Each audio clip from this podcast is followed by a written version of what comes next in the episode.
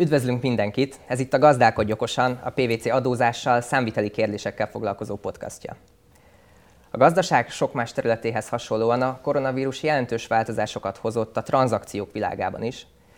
Szimler Gergővel most arról fogunk beszélgetni, hogy a tranzakció előtt álló felek hogyan tudnak alkalmazkodni ezekhez a változásokhoz, milyen megoldásokat tudunk kínálni nekik felmerülő nehézségeikhez. Befolyásolta a határzára a tranzakciók során a fizikai jelenlétet? Szia Ferdinánd! Alapvetően jó hír, hogy a határzár nem befolyásolta a tranzakcióknak a lefolyását. Ez tulajdonképpen azt jelenti, hogy teljesen változatlan eszköztárral, a felek részéről akár hangsúlyos fizikai jelenléttel le lehet folytatni egy egész tranzakciót. Elviekben ezt jelenti, igen. Vannak azonban olyan tapasztalatok, amelyeket vírus ide vagy oda muszáj a mindennapokban implementálnunk. Ilyen például az, hogy az átvilágítási folyamatot, amennyire csak lehet, helyezzük virtuális platformra. Ehhez jó segítséget nyújthat például a PVC-nek a virtuális adatszoba szolgáltatása, amelyen keresztül meg tud valósulni a dokumentumok feltöltése, letöltése, kérések feltétele és azok megválaszolása is. A tranzakció előtt álló felek fel tudnak esetleg valahogy készülni magára a tranzakcióra, illetve az azt megelőző átvilágítási folyamatra? Azt gondolom, hogy fel tudnak, igen. Ezt megmutatja például az is, hogy márciusban egyik napról a másikra kellett átállnunk az online működésre. Ennek pedig olyan pozitív hatásai is vannak, amelyek az átvilágítási folyamatra is begyűrűztek, ilyen például a digitalizált működés.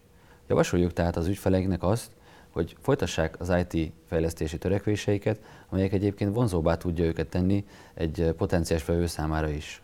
Ezzel el is érkeztünk magához az átvilágítási folyamathoz a tranzakció előtt. Milyen új szempontokat hozott itt be a koronavírus?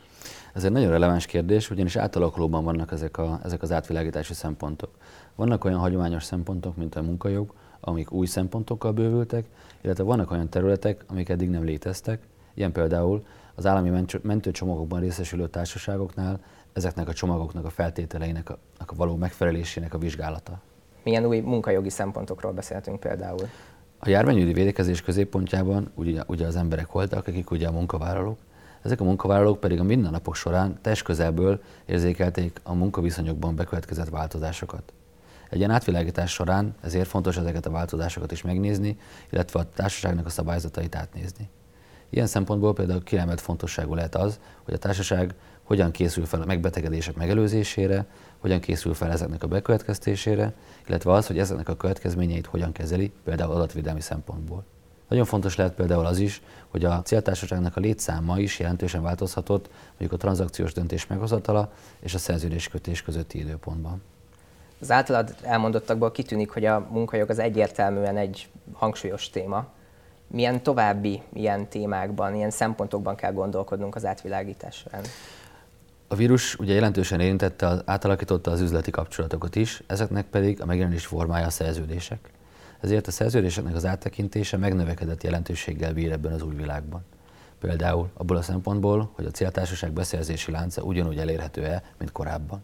Ezért fontos megnézni például, hogy ezeknek a fontos szerződéseknek a kiemelt rendelkezései megsértése kerültek-e, vagy várható-e ezeknek a megsértése, illetve hogy ezeknek mi a következménye, ezeket a felek üzletileg és jogilag hogyan kezelik. Van esetleg olyan szempont, ami egészen ez idáig inkább háttérbe szorult, viszont most így a járvány hatására hangsúlyosabbá vált? Vannak bőven ilyen területek, igen. Az egyik például a biztosítások területe, amely korábban kevesebb figyelmet kapott. Most azonban javasoljuk megnézni, hogy van olyan biztosítása a céltársaságnak, amely esetleg egy a járvány miatti bevételkiesés vagy munkaerő kiesés, illetve egy esetlegesen elkapkodott ügyvezetői döntés esetére nyújt-e fedezetet. Vannak egyébként olyan más eszközök is, amelyek korábban nem voltak jelen a magyar piacon, viszont arra számítunk, hogy ezek is a jövőben népszerűbbé fognak válni. Ilyen például a jótállási vagy a szavatosságvállalási biztosítások. Az elmondottakból egyértelműen kitűnik, hogy a koronavírus tranzakciókra gyakorolt hatása beazonosítható, vannak azonban olyan rejtettebb, kevésbé kiszámítható szempontok, amelyekre egy tranzakció előtt fel kell készülnünk.